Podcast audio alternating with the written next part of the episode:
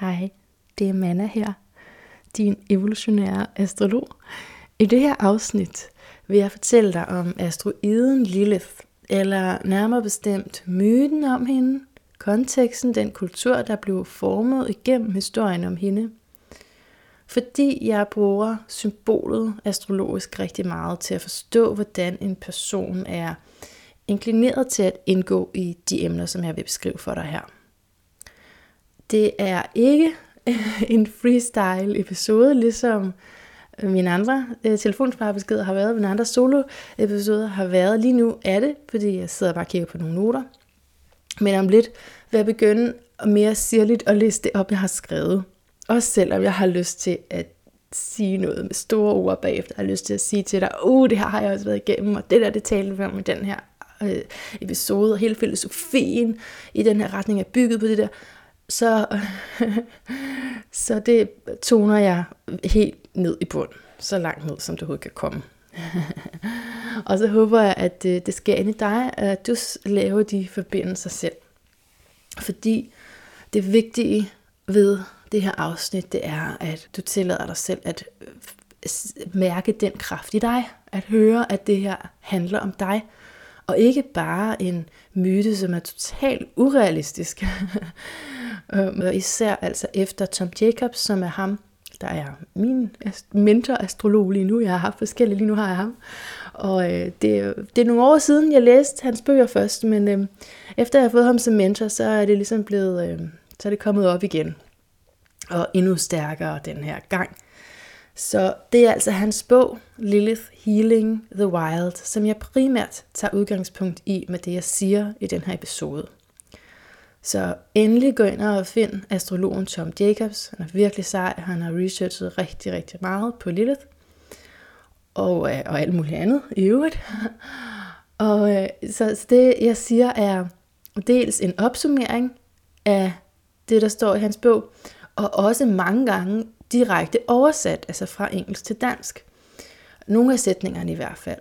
Men det er jo en længere bog, og det her er ikke på den måde en lydbog, det er jo ikke direkte oversat, det er ikke, for, det er ikke et forsøg på at oversætte bogen, det er det ikke, men det er et forsøg på at oversætte de væsentlige pointer, uden at, øh, at misse, altså uden at gøre for meget ved ordene, så, så pointen bliver en anden. Så det, det er derfor, jeg prøver at, at bruge hans ord om øh, det meste. Men jeg tænker jeg lige vil starte bare med et par stikord, som beskriver, hvad Lilith er, også hvis nu, i det forfærdelige tilfælde, at du ikke bliver til øh, hele den her, det her afsnit, så du lige har det med dig, hvad er det, det skal symbolisere. Det er vores rå instinkt. Det er softværet i dit rødchakra, det der altså blev, altså har, hele tiden har været der installeret før, før, før, før, før, det er noget, vi har lært at frygte, fordi det ikke kan kontrolleres af hovedet.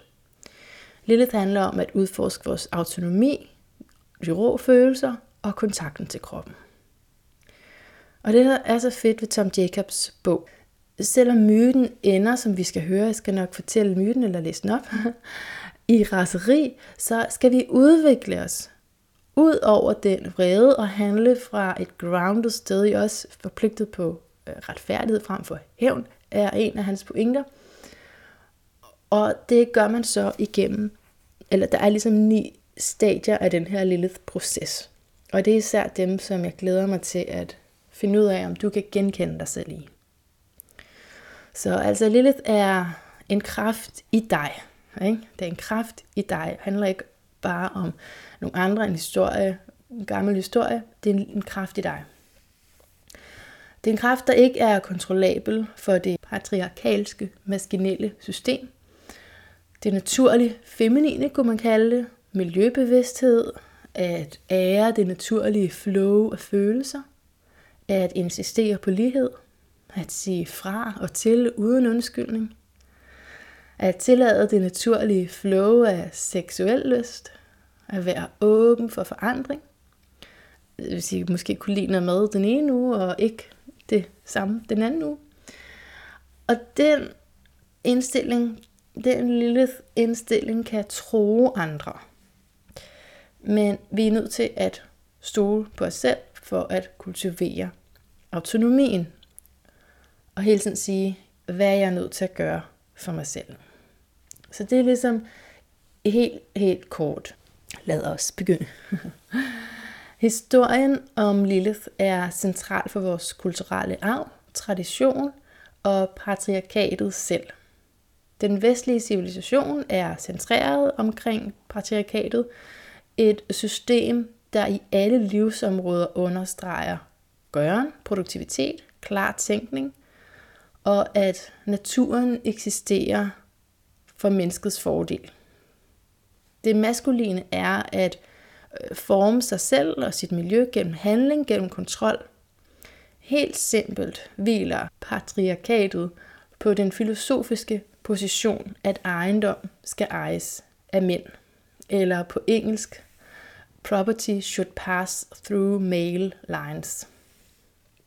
Og for at opnå det, er der så regler, som den generelle befolkning er blevet trænet i at adaptere til, og frygte for, hvis ikke længere er der. Det her det handler om fundamentet for, hvordan vi har levet de sidste 6.000 år, og som har domineret vores hverdagsrutine for størstedelen af den menneskelige race.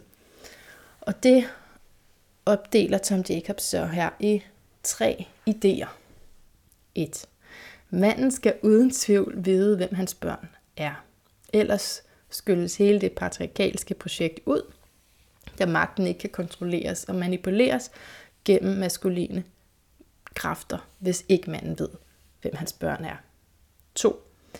En kvindes seksualitet skal bringes under mandens kontrol eller under et maskulint mindset. Faktisk hele kvindens forhold til sin krop skal kontrolleres af manden, ellers tror det igen det, der giver kulturen form.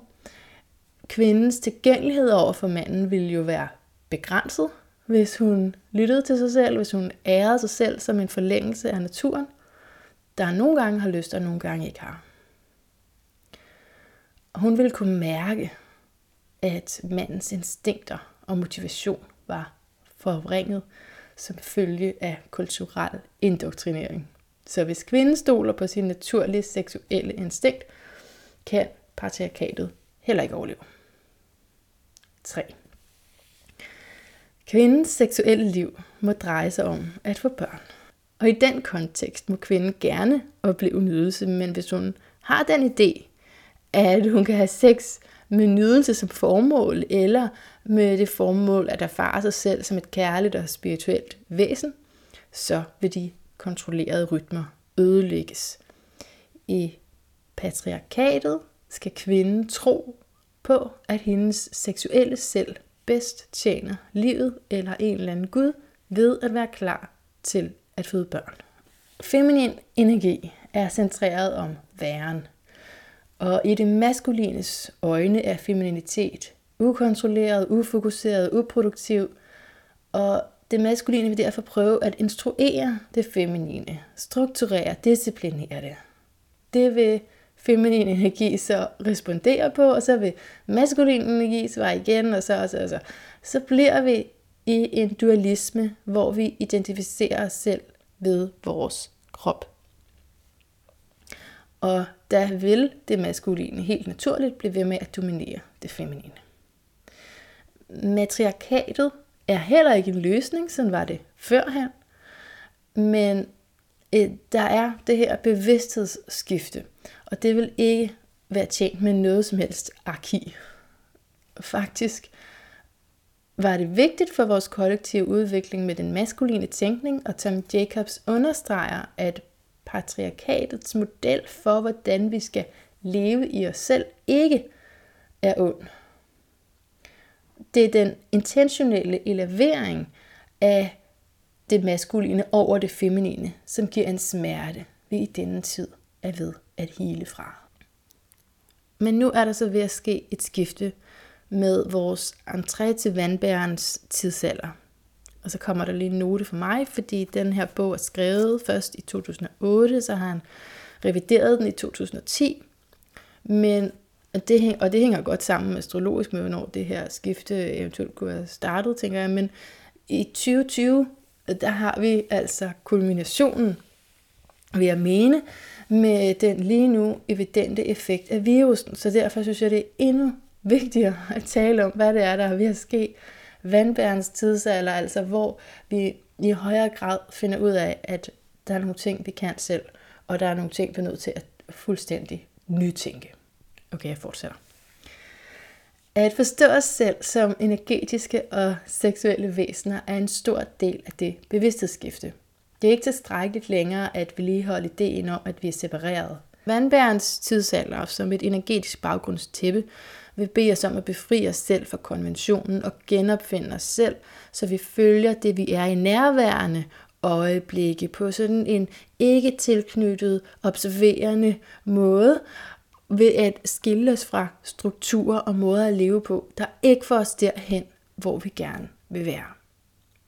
Men hvordan dækker vi nu rummet mellem den overleverede model igennem 6.000 år af den maskuline tænkning, med følelsen eller den medfødte viden om, at den model ikke er tilstrækkelig?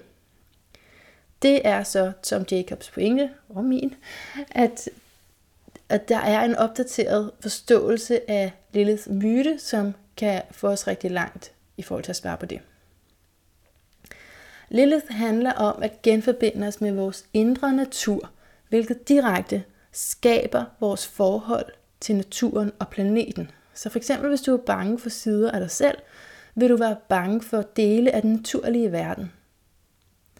Hvis du er villig til at se med åbne øjne på det, din krop gør og behov, der ikke kan kontrolleres, des mere villig er du til at anskue den naturlige verden og din plads i den på respektfulde måder og respondere på den bevidst. Myten er et redskab til social instruktion. Vi får modeller af, hvad der er acceptabelt og uacceptabelt adfærd i en given kulturel kontekst. Historien om Lilith kan så fortælles på en måde, så patriarkatet kan vise en skurk, når kvinden har en naturlig seksualitet, der ikke kan kontrolleres. Men den kan så med Tom Jacobs forståelse genfortælles, så Liliths historie healer os og åbner døren til at svare på, hvad de her tre førnævnte idéer har gjort for kvinden. Og nu kommer historien. Historien er, at da Gud skabte Adam, var Adam skabt både maskulin og feminin. Da Adam begyndte at navngive dyrene, gik det op for ham, at alle andre dyr havde en naturlig mage, og at han ikke selv havde. Han forsøgte sig med den feminine del af alle dyr, øh, for at finde, den, der var skabt som hans anden halvdel. Han fandt så ud af, at det var ingen af dem. Han spurgte Gud, hvorfor det var sådan, og Gud sagde, at Adam i sin egen krop var begge dele. Men for at lindre Adams ensomhed, separerede Gud Adam i to dele, maskulin og feminin. Adam og Lilith. Adam og Lilith var meget lykkelige sammen. De kunne tage rundt sammen, lege, spise og elske. De kunne dele livet med hinanden. Men i deres elskov insisterede Adam på at være øverst altid. Lilith sagde til ham, at han jo var lavet af det samme som hende og lavet på samme tid, så de var derfor ligeværdige. Men Adam protesterede, for han troede, at mens han var skabt af jorden, som var ren, var hun skabt af bundfald, hvilket var urent. Lilith insisterede på, at de var lige, og Adam insisterede på, at det var de ikke. Og til sidst fik det Lilith til at forlade ham. Hun valgte ikke at blive domineret, og gik i stedet selv ind i ødemarken. Det vil sige, at hun forlod den eneste mand på jorden. Så slemt var det. Lilith var intentionel omkring at være den, hun var, og udtrykke sig naturligt. Hun fandt en hule at leve i og sørge for sig selv i. Det var på grænsen til det røde hav, hvor det siges, at dæmonerne bor. Og ved at stemple hende som dæmonisk, vil alle, der følger den kristne lærer i øvrigt ikke interessere sig for at lære Lilith at kende. Der nød hun et socialt liv med dæmonerne og gik i seng med dem frit. Hun fødte 100 udødelige børn hver dag. Lilith var ikke domineret af nogen, og hun udtrykte sig selv kreativt og seksuelt. Hun var fri og mere hel, end hun kunne have været i en relation med Adam, selvom hun vidste, at Adam var hendes naturlige anden halvdel. Adam sad nu i Edens have, omgivet af skønhed, men ingen at dele det med.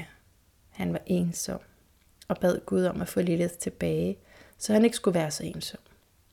Gud sendte tre engle til Lilith med budskabet, kom tilbage og lev med Adam, eller dine udødelige børn vil miste deres udødelighed, og du vil se dem dø. Lilith svarede englene, at Gud havde givet hende en særlig opgave, da hun valgte at forlade haven. Og det var at passe på børn. Så den behandling her var uretfærdig. Englene svarede, at det med at passe på børnene var ikke så vigtigt. Straffen ville ske, hvis hun ikke kom tilbage til Adam. Lilith valgte ikke at komme tilbage. Og hendes børn begyndte at dø.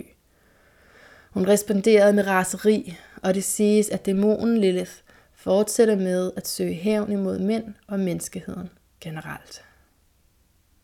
Efterfølgende skabte Gud Eva til Adam, en eftergivende partner, der aldrig vil stå op imod Adam og kræve ligeværd eller ret til at træffe sine egne beslutninger. Så når denne historie fortælles, læres vi, at hvis vi går imod Gud, så vil vi lide. Og hvis vi tror, at vi kan træffe vores egne beslutninger, så vil vi blive straffet, vi vil blive ulykkelige og alene. Det er en moralsk fortælling, det er myter, for at lære kvinden ikke at gå imod den maskuline Gud. Og i den hebraiske tradition er kvinden også ansvarlig for, om manden finder hende tiltrækkende. Og det er derfor, en gift kvinde dækker hendes hår, øh, når der er mænd, der altså ikke er hendes ægte mand til stede. Det er noget af det samme, der er på spil med ritualer omkring menstruation, hvor kvinden regnes for uren. Det er en dom over en naturlig proces, og det påvirker selvsagt kvindens forhold til sin krop. Når vi så oplever noget andet end de normer, der er givet i sådan en myte, kan vi opleve skam, fordi vores naturlige proces ikke lever op til de angivede forventninger. Sagen er bare, at de fleste af os er mere kompliceret, end hvad vores kultur angiver som rigtigt og forkert. At være anderledes end det, der omgiver os, er per definition svært. Det har historisk været en rigtig dårlig ting at være anderledes. Det risikerede dit liv. Så selvom Eva blev installeret som den acceptable adfærdsmodel, gik Lilith i enhver kvinde ikke væk. Hun blev bare gjort uacceptabelt og tvunget til at gå af dem ved magten. Kvinder blev lært at blive en side af sig selv og udskamme og demonisere en anden side af sig selv. Tom Jacobs nævner et sted, hvor særlige Lilith-aspekter trods alt er velkomne, og de kan reduceres til sexhandel, i det okulte og i konkurrencesport. Den kulturelle transmission af Lilith-myten har efterladt os uvillige og ude af stand til at elske Lilith i os. Den instinktive, vilde side, hvilket skaber en følelse af splittelse mellem den indre virkelighed og den preskriptive ydre virkelighed, der vil fortælle os, hvem vi burde være. Vi kan bare ikke længere undgå at se den del af os og elske den. Lilith holder nøgle til vores kapacitet til at fortsætte med at leve på denne planet. Absolut ikke kun for kvinder. Mænd må også kende og være Lilith. I stedet for den kulturelle forvrængning, hvor en mand forventes at gifte sig med Eva og holde sig langt fra Lilith. Det undertrykker nemlig naturlig seksualitet, for en kvinde, der tror, at hun er Eva, kan ikke være fuldt til stede i en relation. Hun er blevet redigeret til et niveau af føjelighed. Lilith i det her lys er et kald på at komme ind i din krop, slut fred med det, du finder i din krop, som ikke kan kontrolleres. For det vil gøre, at du kan mærke instinktivt, hvad der virker for dig, og hvordan du kan bringe mere fred til din oplevelse af at eksistere på den her jord. Og nu skal vi så se på, hvor vi selv er henne i forhold til lille temaer, vi har levet og lever. Den her ni stadie inddeling hjælper os til ikke at sidde fast i et af stadierne, og samtidig giver det os plads til en healingsproces i hvert stadie. Din lille historie kan udspille sig overalt, men larmer mest i en familiekontekst eller en romantisk seksuel relation. Der er ni stadier, men Hjertets kompleksitet og de mange lag af vores bevidsthed er informeret af en række faktorer, der gør, at vi lærer nonlineært. Det betyder, at det vi har lært for 10 år siden, lige pludselig har ny betydning og relevans for os, selvom vi troede, det var bearbejdet. Så have det i mente, når jeg gennemgår stadierne, at du sagtens kan have været igennem det hele, for så at komme tilbage til nummer 3, for så at føle, at du sidder lidt fast i nummer 1. That's life. Stadie 1. Retten til at eksistere.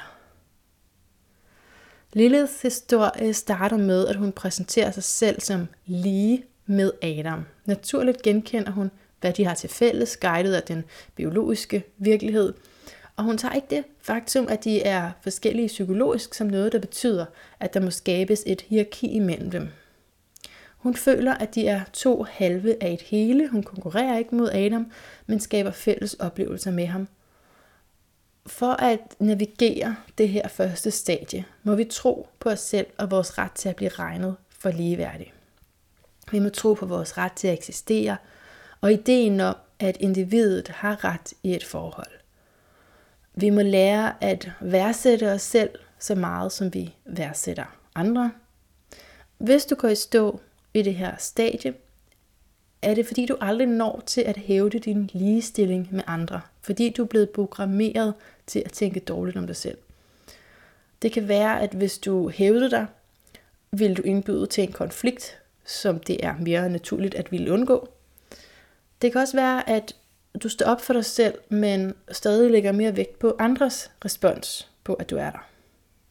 Så for at navigere stadie 1 succesfuldt, må vi have tillid til os selv og vores ret til at blive regnet for lige med andre.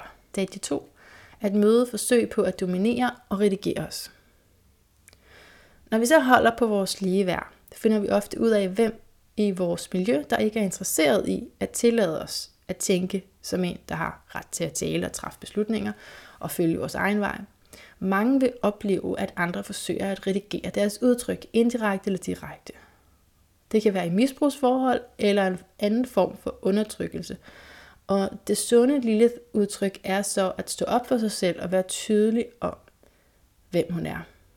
For succesfuldt at navigere det her andet stadie, skal vi klart kategorisere de forskellige responses, vi modtager på stadie 1, at klemme vores ligeværd. Nogle vil prøve at ændre os, og der kan vi prøve at bygge bro til en fælles forståelse. Der vil være nogen, der forsøger at hjælpe os ved at pege noget ud, der kunne være udtrykt mere bevidst af os, og der kan vi så være taknemmelige for den hjælp. Hvis vi føler os misbrugt eller trådt på, når andre har prøvet at ændre vores umiddelbare udtryk, kan vi komme til at reagere ude af proportioner på situationen, i et forsøg på ikke at være sårbar over for den smerte igen. Derfor er det vigtigt i det her stadie at sortere i forskellige responses, så vi er klar over, hvad der i virkeligheden sker. Stadie 3. Flugten. Efter konflikten med, hvem der skulle ligge on top i sex, forlader Lilith Adam. Hun beslutter, at det ikke var passende for hende med den underste position, og hun havnede med alle dæmonerne. Nogle gange efter at have stået op for os selv over for den, der ville undertrykke os, er vi nødt til at forlade dynamikken. Det er et forhold, hvor du virkelig føler, at du hører til, men du er nødt til at flygte for at kunne overleve i en eller anden udstrækning. Det kan angå emotionelt som fysisk trivsel. Helt sikkert er, at din autonomi og selvrespekt vil være truet, hvis du forbliver i situationer, hvor du holdes nede. Men det er ekstremt svært at gå. Tanken om at gå kan give håb, men når du så går, kan verden vise sig at være et brutalt sted. Frygten for the great unknown er ikke større end lille tro på sig selv. Hun ved, hvad der er bedst, og er i stand til at træffe de rette beslutninger for sig selv. Og det skyldes, at hun er tæt forbundet krop og instinkt. Og derfor har hun en oplevelse af verden, der ikke er guidet af frygt. Hvilket sker, når vi udelukkende forlader os på vores hoved eller sindet. Frygten vil måske holde dig helt fra at gå, fordi du ved, hvad du har. I det mindste er du vant til at blive underkudet på den her måde. Hvem ved, hvad der venter derude? Se, hvad end valg du træffer i stadie 3, er det en del af processen med at lære at leve din lille historie. Og hver af os, der lever hvilken som helst arketypisk rejse, lærer fra inside out om den kulturelle ubalance, om den sygdom, der har udviklet sig til en krig på det feminine og den vilde del af livet. Alle her er også inviteret til at give slip på fortrydelse. For dem, der er hængt op enten på fortidige valg om at gå, eller valg om ikke at gå, og som fortryder det, må acceptere det. For når den bro er brændt, og den mulighed er misset, så er det let at fortryde. Det ville ikke være en lille historie, hvis det var let at gå. Hvis ikke vi følte, vi hørte til. Vi er nødt til at stole på os selv nok til at vide, at den instinktive beslutning, vi er nødt til at træffe lige nu, er den rigtige i dette øjeblik, og så have tillid til os selv, selvom omstændighederne gør det svært. Et andet issue med det her tredje stadie er, hvis vi forlader situationen i en tilstand af frygt. Det er altså vigtigt at udvikle en selvtillid for at have tillid til, at vi selv kan klare den på egen hånd. Vi må naturligvis overveje helbred og forpligtelser. Ideelt set er vi i stand til at prioritere os selv over forpligtelser, men det er jo ikke altid, det kan lade sig gøre. Og så må vi have barmhjertighed med os selv. Også hvis vi har fortrydelser omkring valget. Stadie 4. Separation. Da Lilith forlader Adam, er det traumatisk for hende uanset årsagen. Og lige i det øjeblik må hun fokusere på sin overlevelse. Da Gud så sender englene, får hun det umulige valg, og historien fortælles på en måde, så vi ikke skal tro, hun har samme slags følelser omkring det, som vi vil have. Og Lilith må overveje at returnere til Adam og blive en slags slave, eller at se sine børn dø. Børnene har hun fået med dæmonerne, og de er udtryk for kreativ og seksuel frihed. Oversat til din kontekst kan det bogstaveligt talt være børn, der offres, eller hvilken som helst ting, du har skabt. Resultatet er for Lilith, at hendes bevis for og grunden under hendes autonomi vil blive udslettet, hvis hun gik tilbage til Adam. At hun så ikke engang får støtte fra Gud, gør det tydeligt, at Lilith er totalt på egen hånd ved dette valg. Valget er altså også at forlade forbindelsen til sit spirituelle selv, som hun altid har kendt. For at navigere det her stadie godt, må vi bevare en bevidsthed om, hvad der er sket, og hvordan vi i indeværende øjeblik tager os bedst af os selv, nu hvor alt er forandret, og vi ikke længere har den støtte, der før var i vores liv. Stadie 5. Raseri. I den kulturelle transmission af historien er raseriet slutningen, hvor Lilith drager ud og gør ondt imod andre for at hævne sig. Sådan noget som spædbarnsdød blev sagt at være Liliths hævn. Lilith blev fortalt sådan, at hun forførte mænd i deres drømme, øh, og fik dem til at spille deres sæd, hvilket ifølge jødedommen øh, er der strenge regler omkring. En naturlig kropsproces bliver igen demoniseret på grund af det naturligt feminine. Men vrede er en naturlig reaktion på det, Lilith har været igennem. Vrede har rødder i smerte, og ved at bære vreden og kaste den på andre for hævn, gør det bare, at der starter en cyklus med vrede og smerte. Vi sidder fast i det her stadie, hvis vi møder vrede med vrede og vold med vold. Kun barmhjertighed kan hele smerte. For at navigere det her stadie succesfuldt, kræver det, at vi genkender de følelser, der er, og gør noget konstruktivt med dem. Vi må vende vreden til noget andet. Det er meget vigtigt, at vi ikke konkluderer på det her stadie, at den feminine energi i os er imod os. Stadie 6. At sørge. Her begynder vi at genskrive Liliths historie. Vi går bag om raseriet og ind i sorgen. Uanset om vi valgte selv at gå, eller føler os tvunget til at gå, eller om straffen var direkte eller indirekte, så har vi oplevet et tab. Og det er vigtigt at være åben for at erfare den smerte, vi har samlet op fra følelsen af at blive domineret og troet af dem, vi følte os mest knyttet til.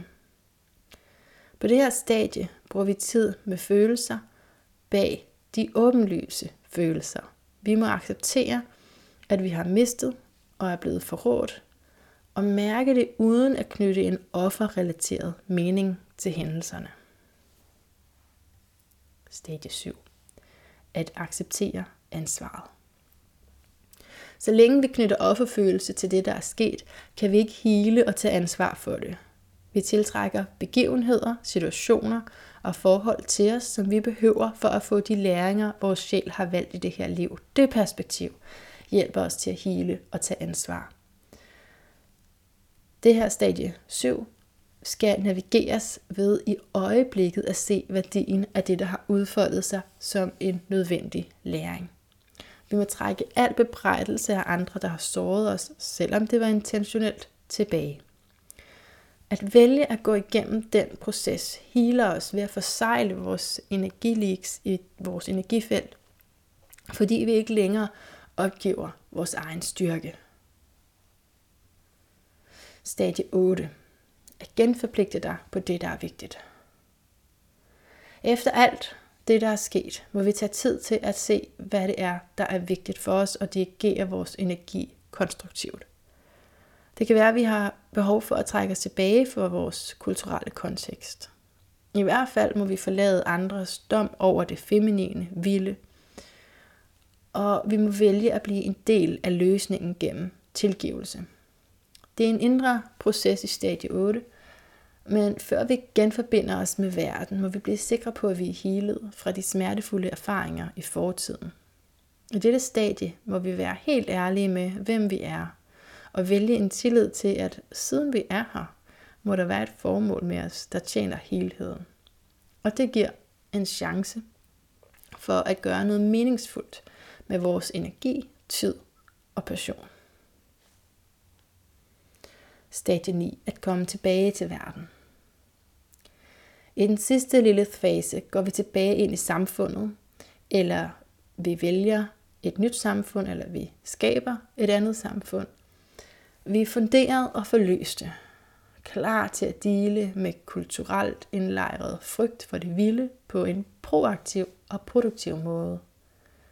Vi forpligter os på at forlade den konflikt, der skal holde nogen eller selvet eller andre nede.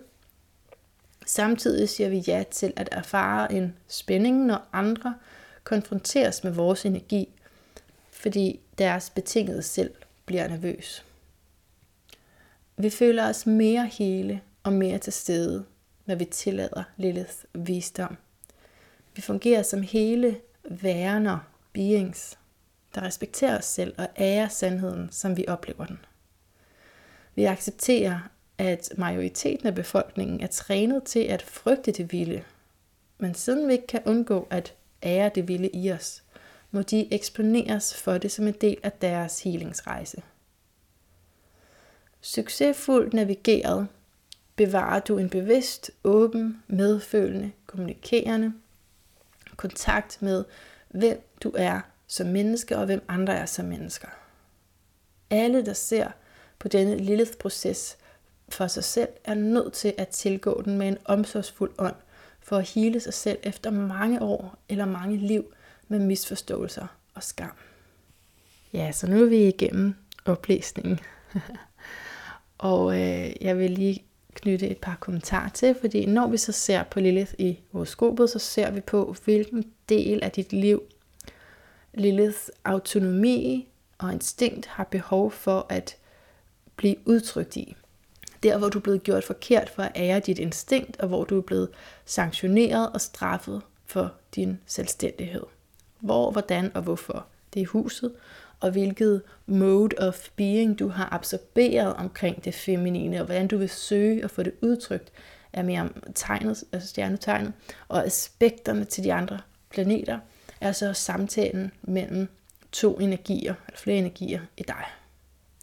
Og bare som en lille afsluttende reklame, så kan du få en særlig lille lydfil, nu hvor du har hørt hele den her. Fordi så er der en hel masse, jeg ikke behøver at forklare dig, og vi kan gå direkte til, hvad det betyder for dig. Det er altså ikke hele dit horoskop, men det er en central nøgle, som du vil kunne genkende. Med lydfiler synes jeg, det er demotiverende at gøre det op i tid, sådan at den skal vare en time, eller den skal vare en halv time. For enten har jeg sagt det, der skulle siges, eller også har jeg ikke sagt det endnu. Men øh, jeg vil sige, at rammen er, at den er øh, længere end et kvarter, og den vil formentlig også være under en time, tror jeg. Who knows?